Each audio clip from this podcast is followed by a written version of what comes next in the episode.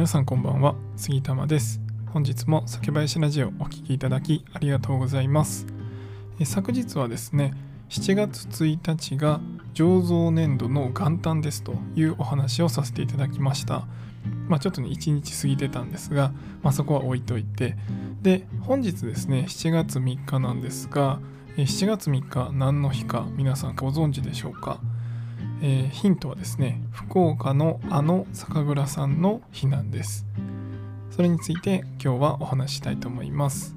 このチャンネルでは日本酒を知らない方にも日本酒をちょっと身近に感じていただけるように日本酒の選び方やエピソード日本酒の銘柄紹介などをテーマにお話しします。ということでですね7月3日なんですがまあ73ですよね。波の日ということでですね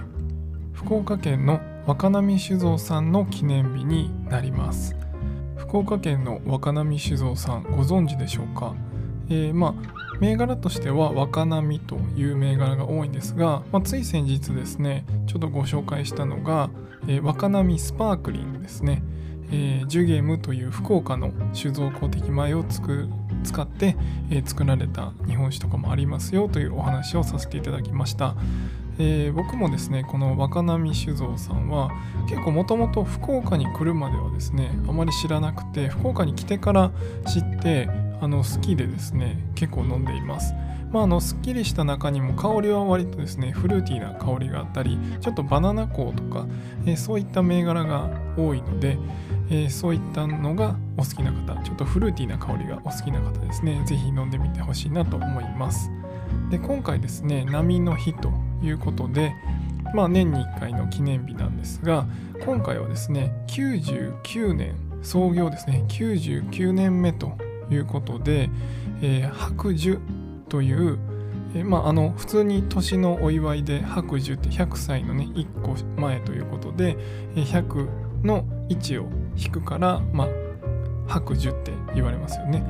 その99年を祝って白寿という銘柄を記念酒として出されていました。ちょっとね残念ながら僕はその白寿っていう銘柄にはですね、えー、購入できなかったんですけど、まあ、この白寿ですね、えー、99年で、まあ、100年に向かっていくという意味も込めて、まあ、あの消費者僕らですね皆さんと一緒に100年目を目指したいということで実はあの白っていうのをモチーフにしたえ、字が書かれたラベルなんですがそこの上にですね、えー、購入者の方が筆でですね1っていう風に付け足してそれによってラベルが完成するという風なラベルのデザインになってます。結構ユニークですよね、えー、主販店さんに買いに行かれた方がその1っていうのを自分で入れるということができるっていうことでまあなんかこのラベルって普通はその出来上がったものをデザインとして見るっていうのがあると思うんですけど、まあ、今回は一緒に作ってそれによって完成するっていうまあ未完成の状態で納入されてきてで僕らと一緒に完成させるっていうまあなんかそういうのって新しいなと思って、えー、まあ記念ですね。100年に向かってこれからもあの頑張っていただきたいですし僕らも飲んで応援したいと思ってますし、まあ、こういったこう面白い取り組みとかですねされてるのがすごいあの福岡にいてですねなんか面白いなと思ったので是非ですね全国の皆さんにも知っていただきたいなと思います。あの結構ですねあの活発に Twitter とか Instagram でも情報を発信されてますので、えー、ご興味ある方はですね一度若波酒造さん調べてみていただいて、えー、ぜひ味わってもいただきたいなと思います。もし福岡に来る機会がありましたら、えー、福岡の地酒として若波飲んでみてください、えー、僕もねあの案内する時にもしあればですねぜひ若波は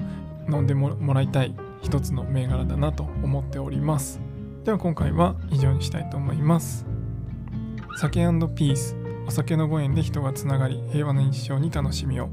お相手は酒林ラジオパーソナリティ杉玉がお送りしました。また次回の配信でお会いしましょう。良い夜をお過ごしください。